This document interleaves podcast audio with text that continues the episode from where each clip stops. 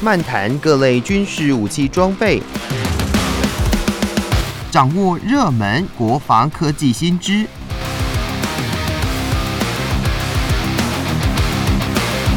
军武说早安，陪您一起领略国防知识力量。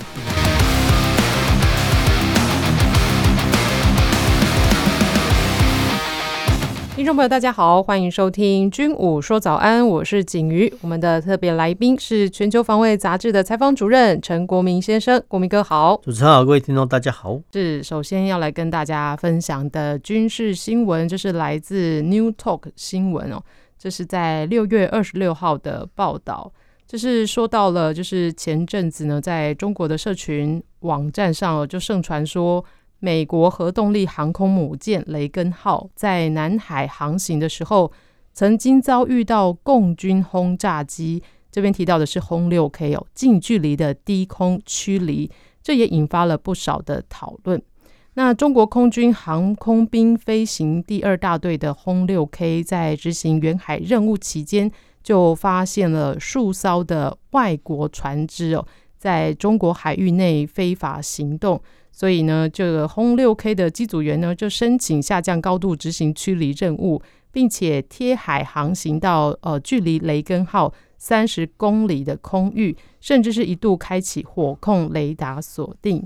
那尽管目前呢没有确切的证据哦证明相关的对峙啊驱离曾经发生，但是根据人民日报的报道，就是。呃，中共的中央宣传部已经立刻向这个部队呢，就授予了“时代楷模”的称号，也歌颂他们保护国家利益的壮举哦。其实对于这个呢，嗯，有一些中国的网友哦，其实不买账的。有网友就说：“哎，一艘航空母舰上面有七十多架的战机，哎，你把他们都当成摆设吗？”哎，所以说这个哎，美国的舰载机都是纸糊的吗？哦，这些的都是有呃中国的网友的呃一些说法。所以在这个新闻上面，哎，这个显而易见的一些破绽，哎，中国的媒体还做这样子的一个报道，这是呃摆明的要被大家酸吗？还是说他们认为哎，反正总是会有人买单呢？呃，我们要这样来看啊，这个基本上讲，嗯、呃，这是一个添油加醋的新闻。嗯、那有一些事实是真的哈，譬如说，比如说。呃，中国中宣部啊发布一条简讯说啊，呃，某某航空兵啊接受什么时代楷模的表扬，嗯，这个是真的哈。是，但是呢，这个时间点呢啊，居然不是在今年哦，就是说大概在两三年前哦，确实哈有一个航空兵啊，呃，驾驶呃这个轰六，然后呢下降高度哈去驱离哈，但是呢这个驱离不明船只。很可能是渔船或商船的，不不太可能是航舰哈。对。但是总而言之，就不是跟最近的雷根号航舰哦有关系哈。那现在问题来就是说，哎，呃，中国一大堆网民，哎，他会添油加醋，什么意思呢？就是说，哦，他们是看到说，哦，居然哦，这个官媒报道说啊，这个轰炸机下降高度是真的，哎，那又颁予哈这个时代楷模，那。说真的，这次蛮有蛮有趣的，就是中国的中宣部啊，居然是用手机短讯，对，没有错，就是手机短讯哦，也不是微信公众号，都是用手机短讯。就说大家这个年代的还有人在用手机短讯啊，这蛮奇特哈。但是无论如何，就是说呃，对岸的一些网民哦，把这些林林总总的片段的事实加总起来哈，那后面呢，居然形成说啊，中国的轰六 K 很英勇很英武，居然一架轰六 K 呢，居然去。低飞下降去驱离哈，这个雷根号航舰战斗群，然后开启呃，他们叫火控雷达，然后把这个航舰驱离哈。那整个故事发展到后面是这样子。那 比较可惜的是，台湾有些媒体还有一些部分的评论员，居然呃用这个呃不是事实的事哦，当做晚上谈之说相的呃论资，说真的真蛮可惜哦。那我们现在讲到实际面哈，实际面来看，就是说好，假设好，假设就有一架哦，这个轰六 K。很神明英武的哈，然后呢，呃，居然哈神不知鬼不觉哈，用超低空的能力哈，呃，去贴近到雷根号航舰战斗群，对，三十公里的地方呢，然后突然开启火控雷达，我们这边叫射控雷达，然后呢，呃，用这种方式呢来驱离航舰。好，假设我们刚才讲的这些都是真的，这个问题很大，所以很大，就是说第一个就是说轰炸机呢很少做哦超低空飞行，因为会有危险哦，危险因为。下降就是飞机，呃，你要在一定的安全高度哦，它才有万一失速或干嘛的哦，才会有比较多的操作空间哦。那你如果说在超低空飞行哦，那其实呃南海的环境不错哦，那搞不好有海鸥或海鸟啊，就会碰到鸟击事件，甚至呢，哦高度计算不良，甚至呢驾驶员一分心哦，其实很容易坠海。所以其实呃飞机尽量来讲哦，就不要超低空飞行哦，这是第一点。那第二点的话就是说，轰炸机本身很大哦，你要做这个超低空飞行，它的飞超动作不比战斗机哦，这个都是常识嘛。好，那假设好，假设呃这架轰炸机呢哦超低空飞行哦，然后呢都没有被美国的预警机发现，然后呢一路一路哈一路呃冲锋陷阵到三十公里，那突然开启射控雷达，那这部分的叙述就很离奇。射控雷达是什么意思？就是说哎。当一架战机开启射控雷达，它可以发射飞弹哦，那表示说，哎、欸，这个飞弹的导引方式是比较上一代的哦。换句话说，现在的飞弹跟飞机哦，那飞机都是一个载台，就是呃，飞机到一定的空域，尤其是美国的航空母呃，美国的轰炸机哦，他们都是飞到一定的空域，然后呢，把长程的反舰飞弹丢了就跑哦，这个叫射后不理。对，那现阶段我们看这个轰六 K 的轰炸机，哎、欸，你。飞到人家三十公里，然后你开启射控雷达，然后这样要把航空母舰驱离，那我们就反推回去说，哎、欸，那这个轰炸机的搭配的飞弹，它的导引方式是比较上一代的。那不然你开启射控雷达做什么呢？哦，那那你开启射控雷达，下一步哦就是要发射飞弹嘛。嗯，那你不然成品事情，你开启射控雷达要干嘛？哦，所以没事做哈。所以其实。我们光从这个文章的叙述或添油加醋的文章叙述哦，就可以断定说，哎，这个在现实面上哦不太可能哦。那再加上哦，就说航空母舰哦，尤其是美国的航空母舰，他们上面都有 E two 预警机哦，预警机他们可以看得很远哦，所以其实一般哦，我们抓是呃两百里加两百里，就是说呃。航空母舰在后面两百里，但是呢，哦，预警机的侦测范围又可以到两百里哦，这个里都是海里哦，所以你要乘以一点八七五哦，所以那公里数就很大。那这个文章有一个最大的缺点，就是说，呃，中国有个神兵利器，然后呢，飞到哈美国航舰战斗群三十公里哦之后才开启射控雷达。那所以呃，光这一点哦，连中国大陆的一些网友都觉得说，哎，你们真的是把美国的。战机预警机当做是混饭吃的嘛？所以其实显然不是哦，所以显然不是哦，所以其实呃比较麻烦的是说，真的哈轰炸机哈要你说要威吓航空母舰哦，有前苏联还真的有几次哈，就是透过轰炸机哦直接飞飞到啊美国的航空母舰旁边哦，类似这样子哦。但是近几年也有，但是呢呃使用的机种都是苏凯战机，不会是轰炸机，因为轰炸机第一个它比较。笨重哦，比较大，那光是飞超动作就很难的哈，你还要叫他去做呃超低空，然后开启射控雷达去驱离航舰战斗群四五艘军舰。说真的，这在常理上来讲不太可能实现。对，那如果说哈今天有十架轰炸机哦，大家一起去哦，大家一起朝一个目标去，这个还有可能。那你现在说有一架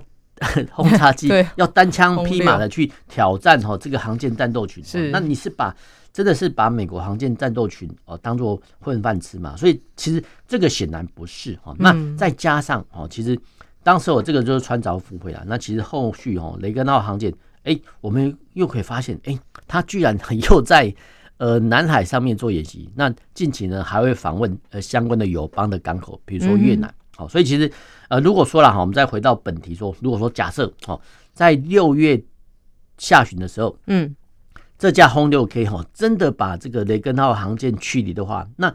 航空母舰要逃是逃哪里？一定是往日本逃嘛？好，就日本的横须贺母港哈去逃。那显然并没有，或者是朝美国本土跑。那其实没有哦。这雷根号航舰目前呢，还是在我们的呃太平洋呃南海这边巡历哦。所以其实这个新闻林林总总加起来哈，就显得证明说哈，这个是。呃，部分的事实啊，但是呢，经由啊中国网民的穿凿附会，然后形成一大篇，哦，就变成说，哎、欸，中国的一架轰六 K 很英明神武，然后居然把雷根号航舰战斗群给驱离了。是，那其实会造成这种结果哦，基本上来讲，这个叫养虎为患啊，就是说，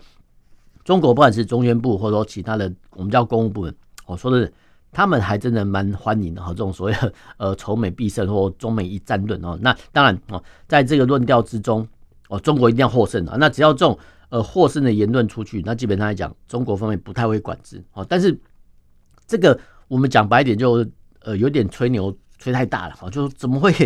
再怎么讲说一架轰炸机就可以把一整群航舰战斗群驱离哈？那现在问题来了，就是说，哎、欸。即使哈中宣部知道这个已经被做大了，但是他也没有说哦出来向我们的呃事实查核中心说啊，这博士说哎某某网友说的这个不对哈，其实他们做得到，他们做得到，比如说哎谁发的文或什么的，那其实他可以更正哈，但是他们没办法更正啊，因为他们呃应该说公务部门也希望说这种呃必胜论的言言论出现哦，可是这个必胜论的言论哈经不起逻辑的分析，所以其实变成。中国的文宣单位或中宣单位，他们很头痛，说：“哎、欸，他们可能知道这个不是事实，那怎么办呢？”啊，呃，网友都已经传成一大堆哦。你现在去点击，不管是网易或是 Google 哈，都搜索到这个呃一架轰六 K 去驱逐雷根号航舰战斗群的新闻。所以其实这个事情闹大，所以其实我觉得相关的国家哈，你说吹嘘也好，吹捧也好都好，但是呢，必须要有军事的事实来论据啊，否则的话会容易闹笑话。那呃，通六 K 呢，开启射控雷达，好去驱离雷克纳航舰战斗群，就是一个显著的例子。也就是说，他其实要吹牛，也要吹的合理哦。这个呃，就像国民哥讲这么显而易见的一些破绽呢，对，就这样写出来。那他们呃，官方的话也不会说，哎，再去做一个澄清，也不会了。对，因为其实像台湾有，比如说事实查核中心嘛，哦、啊，那其实呃，经过访谈几个专家学者之后，哎、嗯，呃，大概一两天之内，有时候甚至可能当天呢就会发布澄清稿说啊，这个事实应该是怎么讲。嗯、那其实呢，中国也做得到，但是问题是，他可能选择不反驳，因为其实你反驳也不是，不反驳也不是，那就让他们就让这个网络新闻继续发酵。所以其实这部分来讲，我们还是要呃用军事的常理或或一般的常识，非常知识去推断哦，就大概知道说哦，原来这个可能是网友的穿凿附会。嗯，没错。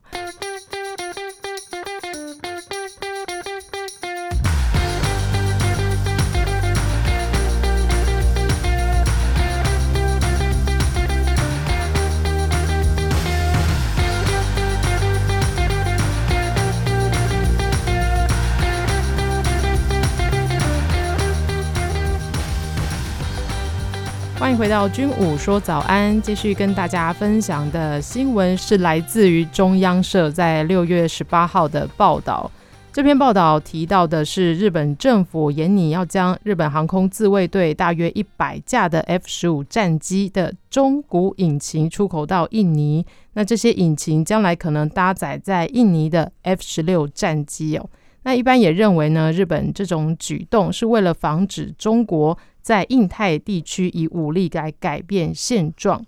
那针对呢这个呃日本政府呢，其实也在协商哦，就是在呃日本国防装备移转三个原则的运用指导方针哦。关于追加提供零件这个事情呢，就是针对他们的运用呃方针来规定呢，其实他们的国防装备的转移只限于在。救难运输、警戒、监视，还有扫雷的这五个类型，那目前还没有包括这个零件在内哦，所以他们也还在协商要把这个呃零件也包括在内。不过 F 十五、F 十六、十六是不是在十五的后面？那他们的发动机诶也可以共用哦，这个蛮奇特的。这个新闻说真的，呃，光新闻本身就很奇特哦。嗯、那我们先讲一个概念，就是说。一般哈，一般我们来讲说航空器的发动机哈，那我们叫发动机，但是英文叫 engine，就 E N G I N E 哈，但是英文界定的很名词很清楚哦，就是 engine 哈，但是一般啊中文就比较麻烦哈，比如说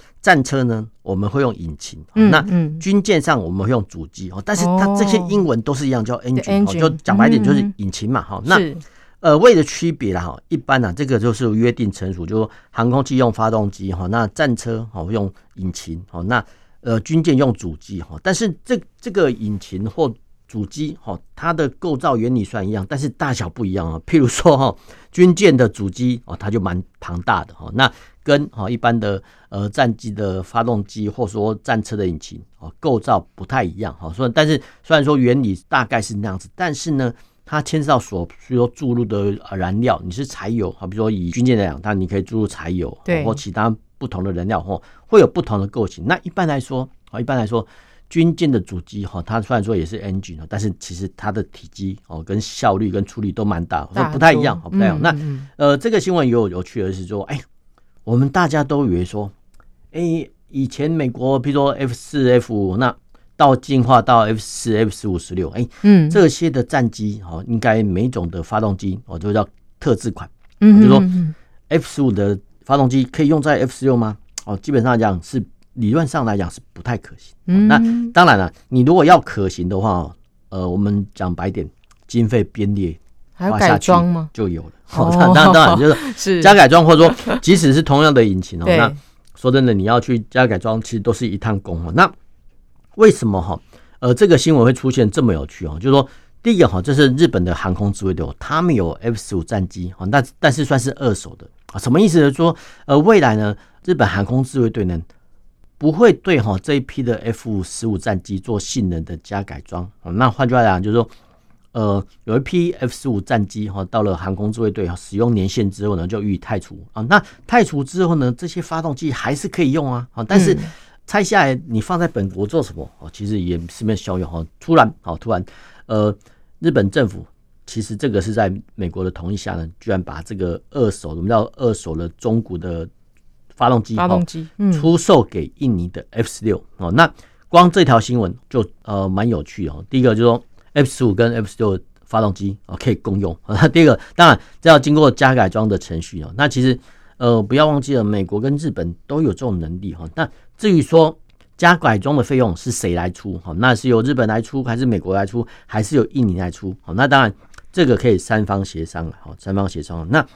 就按照过往来讲哈，其实呃日本都会呃类似用。半买半相送的方式，或非常便宜的价格哦，出售武器装备给第三国家，这个是源自于这个所谓的印太战略的考量。那其实呃，日本哈，日本这以前我们叫非战三原则哈，就说他会遵守哈这个法律规定哦，不会出售武器或装备哈给相关的国家，因为呃，这个也是呃我们叫盟邦哈对呃日本二战之后的一些限制哈。那后续呃到了二零一零年之后哦，中国的势力慢慢崛起哦，那。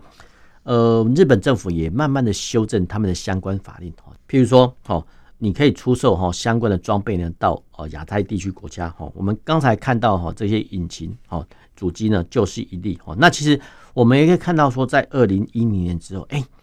日本海上自卫队呢居然在非洲的吉布地呢亚丁湾口呢有一个基地，做什么呢？就是说。世界各国原本是希望说哈，日本海上自卫队哦派遣军舰哦去亚丁湾巡逻，看看打击海盗哈。那在这个打击海盗的过程中啊，你舰艇需要补给嘛哈，所以其实呃，居然在吉布地呢哦设一个整补基地呢，供哦日本海上自卫队的舰艇做整补哦。那光是这一点的话呢哦，其实在日本方面呢就吵翻天了，因为哦他们认为说啊这个不是出兵海外嘛哈，就某种形式来看。哦，这个是真的哈，但是你说执勤的任务来看，哦，比如说打击反走私啊，对抗海盗等等的，这个执勤的项目哦可以争论哈，但是一般哦有部分的民众就认为说，你这个是出兵海外，但是无论如何，我们看到说哦，日本海上自卫队在做准备哈。那顺带一提哈，这个亚丁湾口的吉布地这个国家蛮奇特的哈，那居然他们是靠出租场地为生，什么意思呢？就是说因为它的位置太重要，然后居然把哈他们的地方。呃，港口哦，租借给其他国家来运用，譬如说美国、中国、法国哦，日本都在吉布地哦有这个军港码头设施，这个是蛮奇特的国家，就是说出租场地来呃维持生计，对，蛮蛮奇特哈。那么回到说日本哈，日本啊，之前我们刚才讲过说，因为呃非战三原则，所以其实它不太会出售主战装备给哦周边国家哈，它只限于好不好运输、救难、警戒、监视、扫呃扫雷这种比较。非呃不是主战线装备，但是后面呢，后面哦，它其实慢慢放宽哦，那甚至搞不好未来哦，连这种主力战车哦都有可能出货。那之前哦，之前类似这种所谓硬性装备跟软性装备的装备哦，那一般来讲，我们是指比如说海巡舰艇跟监视雷达哦，所以其实呃日本跟韩国都一样，他们会把一些退役的一些海巡的舰艇做什么呢？居然是直接哈捐赠给啊，比如说像菲律宾或印尼。让他们去从事这个海岸监视的工作。那其实印尼跟菲律宾呢，都是靠近哦南海的区域哦。那其实日本政府想法很简单哦，就是说哦，日本政府提供啊这些二手或退役装装备哦，雷达或者说海巡舰艇给越南哦，或者说菲律宾哦，甚至印尼哦，让他们去代看，我们叫代为监看哦，就南海的动静哦。那这个对哈日本来讲哈也是有一大注意的，因为呃日本呢不太可能啊，其实台湾一样啊，不太可能派遣大量的军舰哈去南海巡弋哦。那不妨好透过周边的国家哈来由他们来代劳，那由他们来代劳没有关系，但是要有装备啊。那这些国家哦偏偏经济状况又不是很好，所以其实呃在过去这几年啊这几年日本跟韩国人都一样，就把退役的一些海巡舰艇哦。哦，直接啊，类似提拨给哈这些国家来运用，所以其实他们有他们的考量哦。一方面啊，比如对日本、韩国来讲哦，巩固南海的生命线来讲，对呃日本、韩国的经济是有帮助的。那对于周遭国家来讲，哎，我们呃就不管是菲律宾哦、印尼，或说马来西亚哈，他们获得这些装备哦，那当然呃，他们可以代为监看哦这个南海的动态啊。不过总的来说哈，总的来说就是说。一个国家的一些国防或者说海巡时，那必须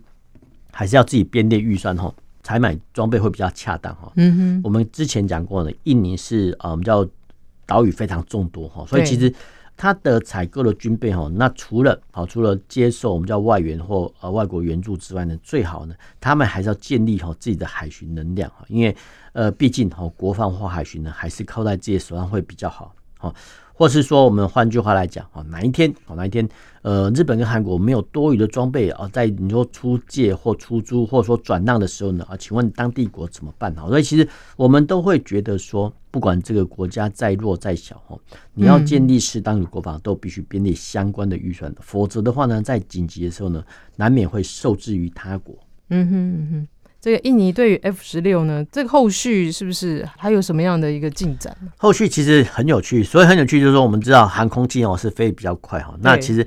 印尼哦，它我们之前讲到马来西亚是东马跟西马哈，那印尼是呃，比如爪哇、苏门答腊哈，还有呃苏拉维西这些群岛构成哦。那在呃短时半刻之间呢，航空器哦是能够达到最快出示海空域的一些器具哦，所以其实他们加强空军啊，那对。呃，其他国家来讲也是有帮助的。那其实印尼哦，再上去，呃，就是新加坡，新加坡也是操作 F 十六哈。那呃，像马来西亚操作 F 十八号，那澳洲也是操作 F 十八号。所以其实这些惯用美系装备的国家哦，其实在某一种程度来讲，也是形成哦另类的，比如说印美哦同盟，或者说马美同盟哦，类似这种效应哦，因为都透过呃相同的美系武器哦来达成哦这种默契。哦，原来是这样。那真的是透过这个新闻呢，也再次的，就是诶、欸，跟大家提醒一下，就是 engine 其实英文就是一样的，但是在中文的意思，大家是约定成熟的来讲，